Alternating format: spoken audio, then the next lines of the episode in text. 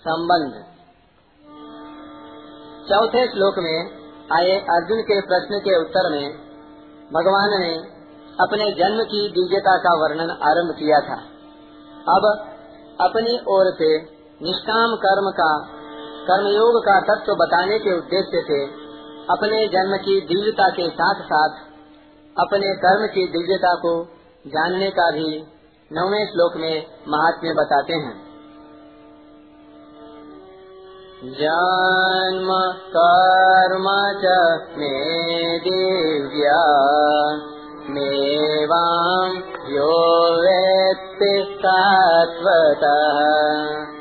यत्त्वा देहां पुनर्जन्म। नैति मामेति तोऽर्जुन। हे अर्जुन मेरे जन्म और कर्म दिव्य हैं। इस प्रकार मेरे जन्म और कर्म को जो मनुष्य तत्व से जान लेता, अर्थात दृढ़ता पूर्वक मान लेता है, वह शरीर का त्याग करके पुनर्जन्म को प्राप्त नहीं होता, प्रत्युत मुझे प्राप्त होता है। व्याख्या। जन्म कर्म चमे दिव्यम। भगवान जन्म मृत्यु से सर्वथा अतीत अजन्मा और अविनाशी हैं। उनका मनुष्य रूप में अवतार साधारण मनुष्यों की तरह नहीं होता। वे कृपा पूर्वक मात्र जीवों का हित करने के लिए स्वतंत्रता पूर्वक मनुष्य आदि के रूप में जन्म धारण की लीला करते हैं। उनका जन्म कर्मों के परवश नहीं होता। वे अपनी इच्छा से ही शरीर धारण करते हैं। निज इच्छा प्रभु अवतरई।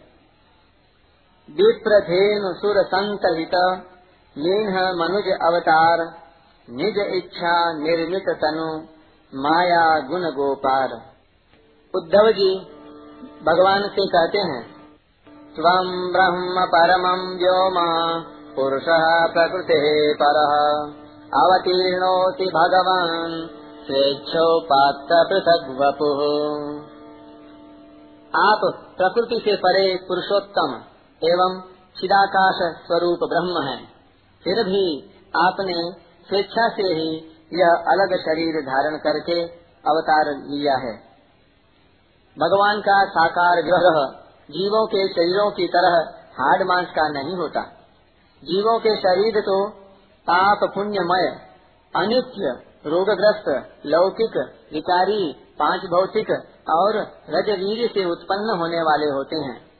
पर भगवान के विग्रह पाप पुण्य से रहित, नित्य, अनामय, अलौकिक, विकार रहित, परम दिव्य और प्रकट होने वाले होते हैं। अन्य जीवों की अपेक्षा तो देवताओं के शरीर भी दिव्य होते हैं, पर भगवान का शरीर उनसे भी अत्यंत विलक्षण होता है। जिसका देवता लोग भी सदा ही दर्शन चाहते रहते हैं। भगवान जब श्री राम तथा श्री कृष्ण के रूप में इस पृथ्वी पर आए तब वे माता कौशल्या और देवकी के गर्भ से उत्पन्न नहीं हुए। पहले उन्हें अपने शंख, चक्र, गदा, पद्मधारी स्वरूप का दर्शन देकर फिर वे माता की प्रार्थना पर बाल रूप में लीला करने लगे। भगवान श्री राम के लिए गोस्वामी तुलसीदास जी कहते हैं भय प्रगत कृपाला दीन दयाला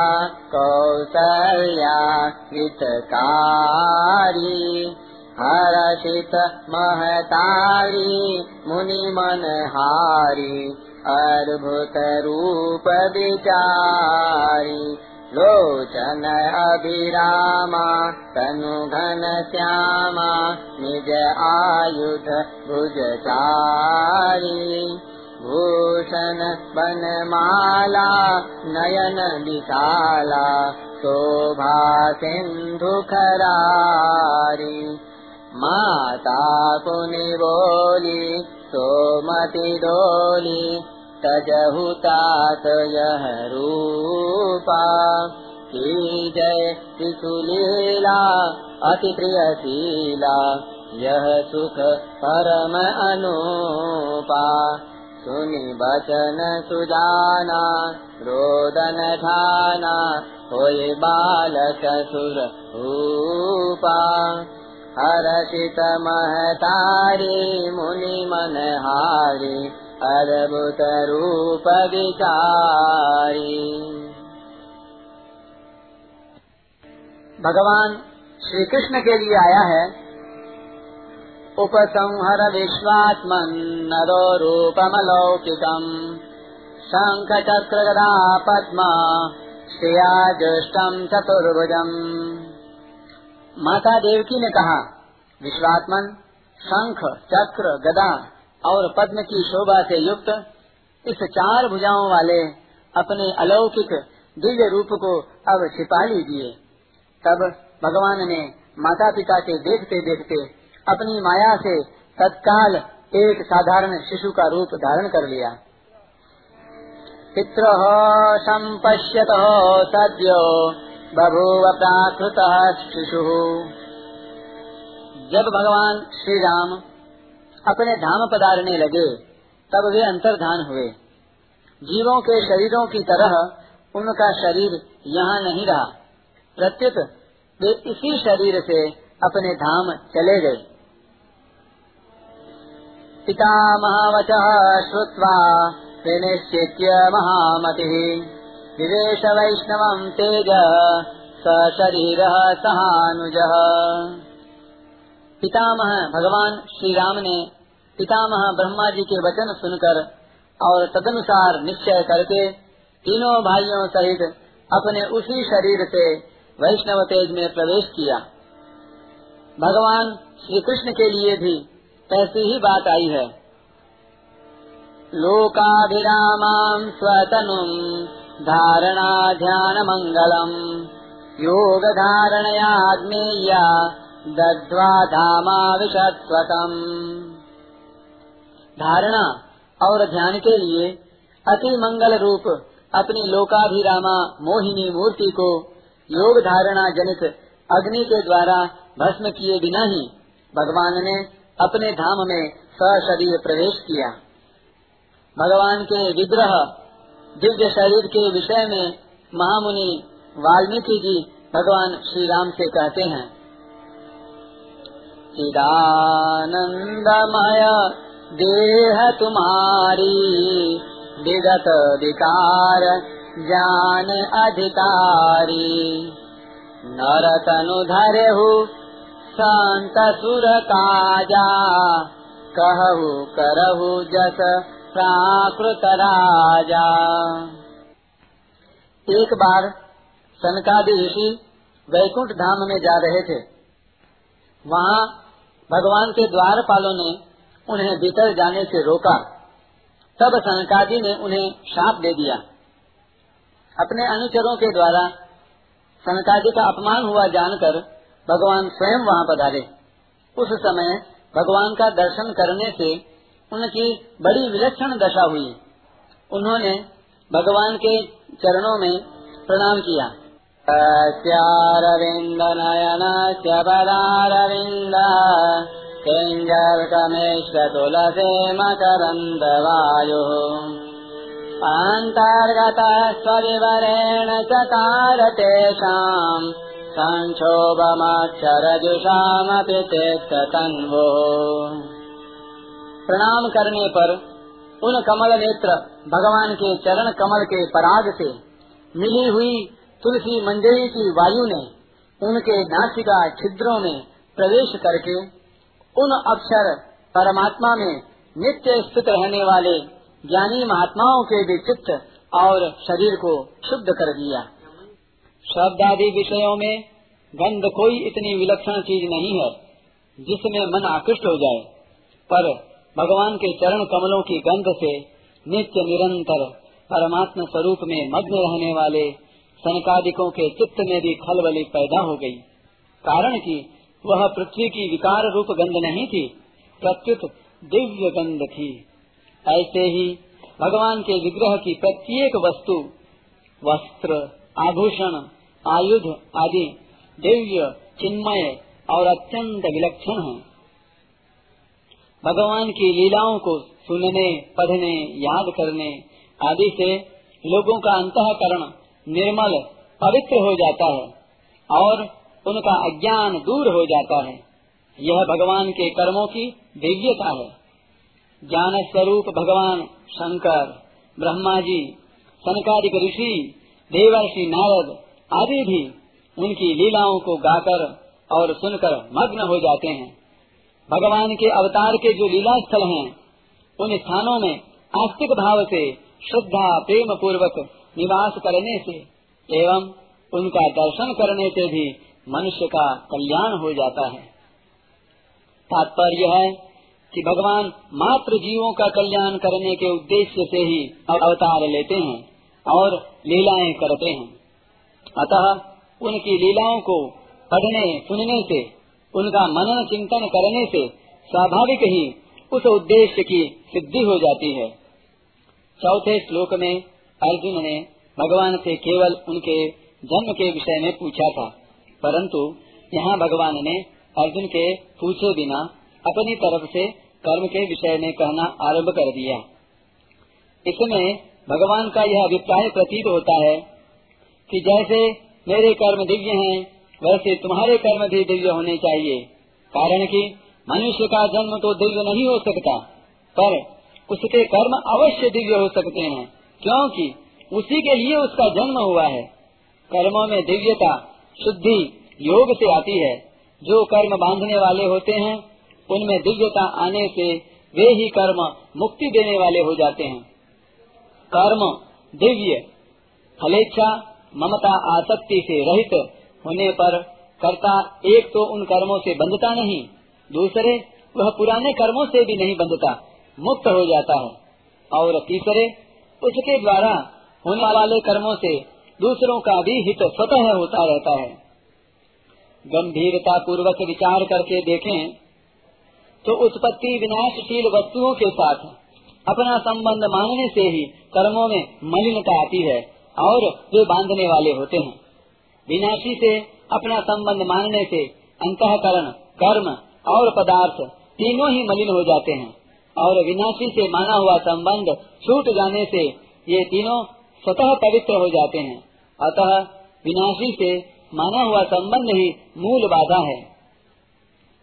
एवं यो वेत्ति तत्वतः अजन्मा और अविनाशी होते हुए तथा प्राणी मात्र का ईश्वर होते हुए भी भगवान मात्र जीवों के हित के लिए अपनी प्रकृति को अधीन करके स्वतंत्रता पूर्वक युग युग में मनुष्य आदि के रूप में अवतार लेते हैं। इस तत्व को जानना अर्थात दृढ़ता पूर्वक मानना भगवान के जन्मों की दिव्यता को जानना है। संपूर्ण क्रियाओं को करते हुए भी भगवान अकर्ता ही हैं, अर्थात उनमें करने का अभिमान नहीं है। और किसी भी कर्म फल में उनकी स्त्रीहा फलेच्छा नहीं है। इस तत्व को जानना भगवान के कर्मों की दिव्यता को जानना है। जैसे भगवान के जन्म में स्वाभाविक ही मात्र जीवों की हितैषिता और कर्म में निर्लिप्तता है, ऐसे ही मनुष्य में भी मात्र जीवों की हितैषिता और कर्म में निर्लिप्तता आ जाना ही वास्तव में भगवान के जन्म और कर्म के तत्व को जानना है। त्यक्वा देहम पुनर्जन्म नैति। भगवान को त्रिलोकी में न तो कुछ करना शेष है और न कुछ पाना ही शेष है। फिर भी वे केवल जीव मात्र का उद्धार करने के लिए कृपा पूर्वक इस भूमंडल पर अवतार लेते हैं और तरह तरह की अलौकिक लीलाएँ करते हैं। उन लीलाओं को गाने से, सुनने से, पढ़ने से और उनका चिंतन करने से भगवान के साथ संबंध जुड़ जाता है। भगवान से संबंध जुड़ने पर संसार का संबंध छूट जाता है। संसार का संबंध छूटने पर पुनर्जन्म नहीं होता, अर्थात मनुष्य जन्म मरण रूप बंधन से मुक्त हो जाता है। वास्तव में कर्म बंधन कारक नहीं होते। कर्मों में जो बांधने की शक्ति है, वह केवल मनुष्य की अपनी बनाई हुई कामना है। कामना की पूर्ति के लिए राग पूर्वक अपने लिए कर्म करने से ही मनुष्य कर्मों से बंध जाता है। फिर ज्यो ज्यो कामना बढ़ती है क्यों क्यों वह पापों में प्रवृत्त होने लगता है। इस प्रकार उसके कर्म अत्यंत मलिन हो जाते हैं, जिससे वह बारंबार नीच योनियों और नरकों में गिरता रहता है। परंतु जब वह केवल दूसरों की सेवा के लिए निष्काम भाव पूर्वक कर्म करता है, तब उसके कर्मों में दिव्यता, विलक्षणता आती चली जाती है। इस प्रकार कामना का सर्वथा नाश होने पर उसके कर्म दिव्य हो जाते हैं, अर्थात बंधन कारक नहीं होते। फिर उसके पुनर्जन्म का प्रश्न ही नहीं रहता। माँ मेती सोर्जुन नाशवान कर्मों से अपना संबंध मानने के कारण नित्य प्राप्त परमात्मा भी अप्राप्त प्रतीत होते हैं। निष्काम भाव पूर्वक केवल दूसरों के हित के लिए संपूर्ण कर्म करने से मात्र कर्मों का प्रवाह केवल संसार की तरफ़ हो जाता है और नित्य प्राप्त परमात्मा का अनुभव हो जाता है। जीवों पर महान कृपा ही भगवान के जन्म में कारण है। इस प्रकार भगवान के जन्म की दिव्यता को जानने से मनुष्य की भगवान में भक्ति हो जाती है।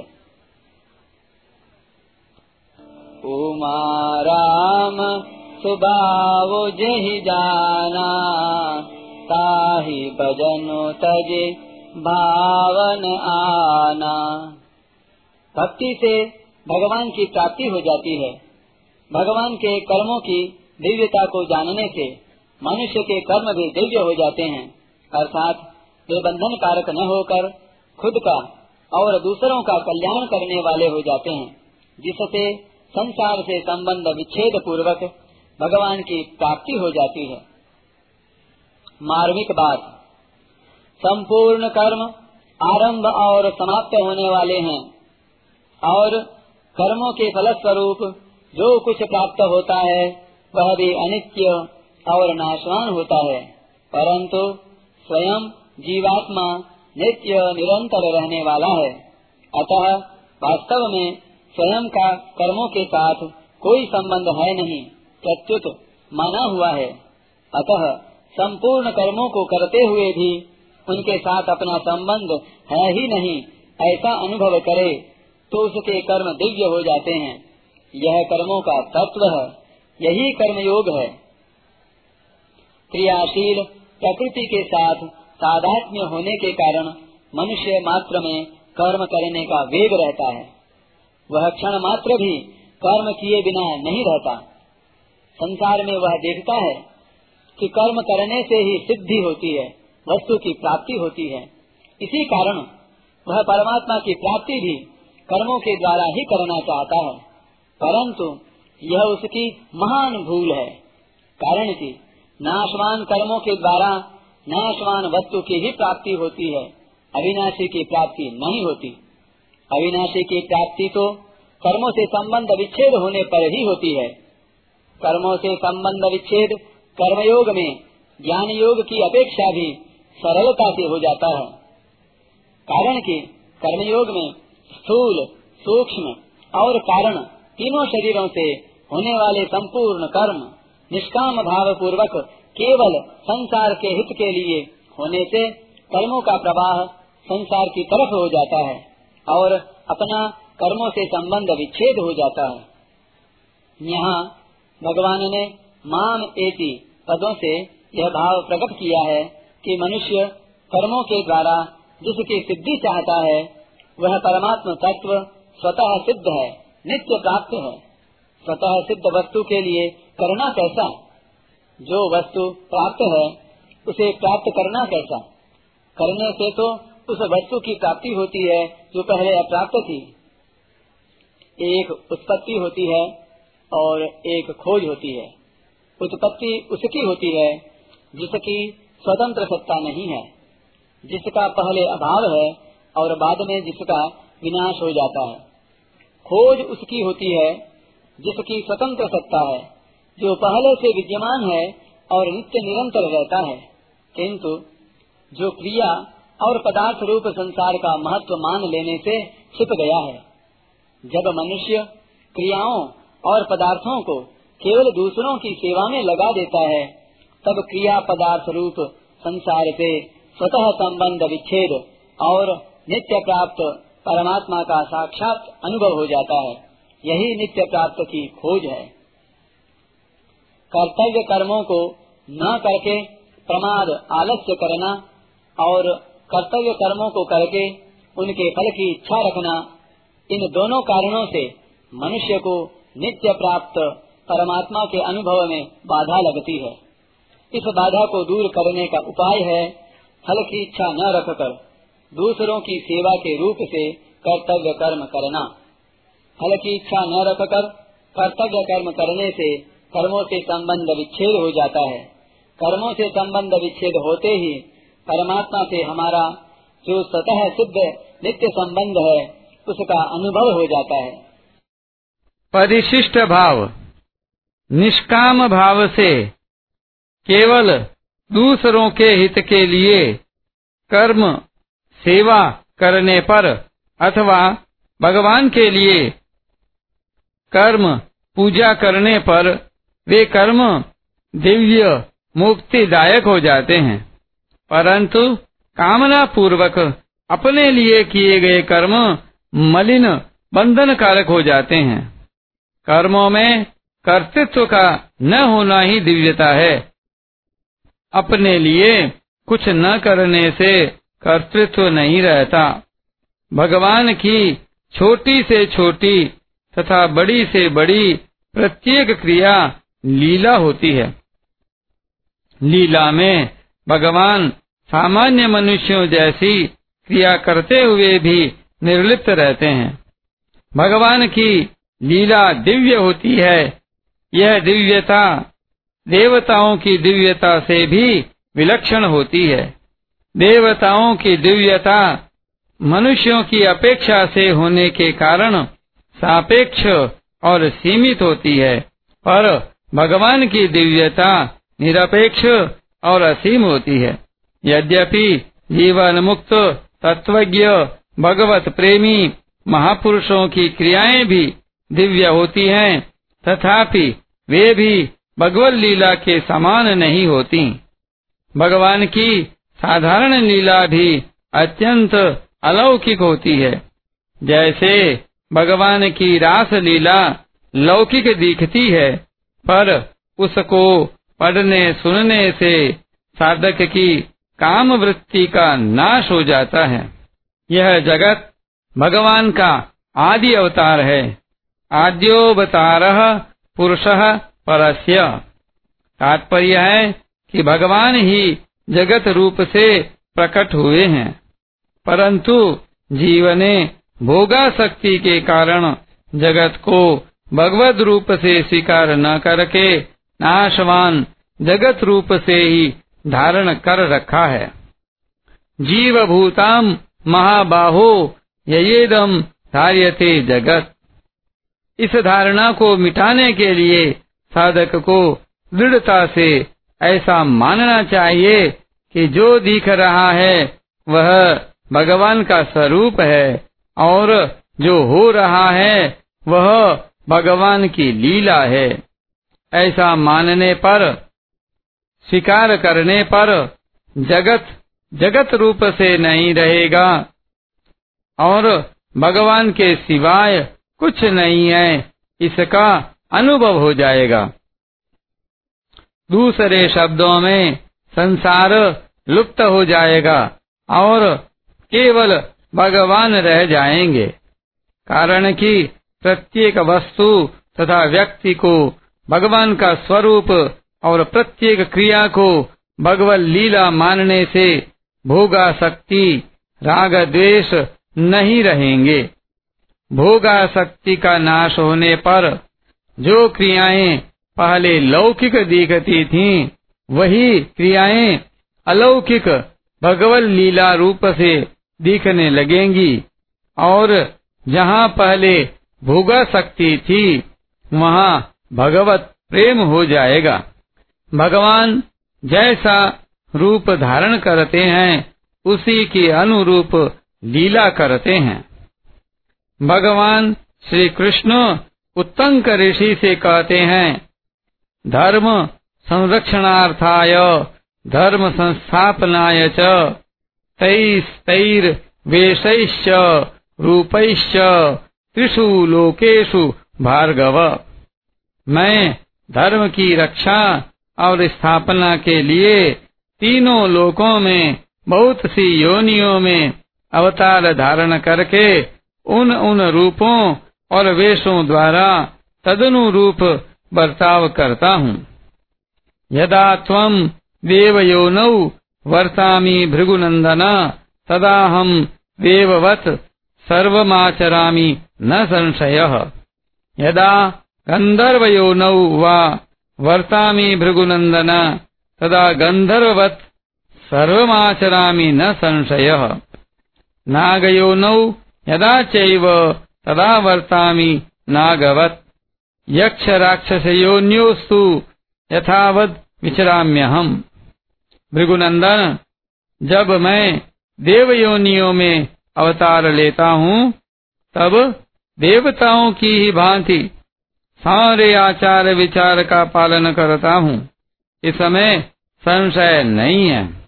जब मैं गंधर्व योनि में प्रकट होता हूँ तब मेरे सारे आचार विचार गंधर्वों के ही समान होते हैं। इसमें संदेह नहीं है। जब मैं नाग योनि में जन्म ग्रहण करता हूँ, तब नागों की तरह बर्ताव करता हूँ। यक्षों और राक्षसों की योनियों में प्रकट होने पर मैं उन्हीं के आचार विचार का यथावत रूप से पालन करता हूँ। जब वे अर्चावतार, अर्थात मूर्ति का रूप धारण करते हैं, तब वे मूर्ति की तरह ही अचल रहने की लीला करते हैं। अगर वे अचल नहीं रहेंगे तो वह अर्चावतार कैसे रहेगा? भगवान ने राम, कृष्ण आदि रूप भी धारण किए और मत्स्य कच्छप आदि रूप भी धारण किए।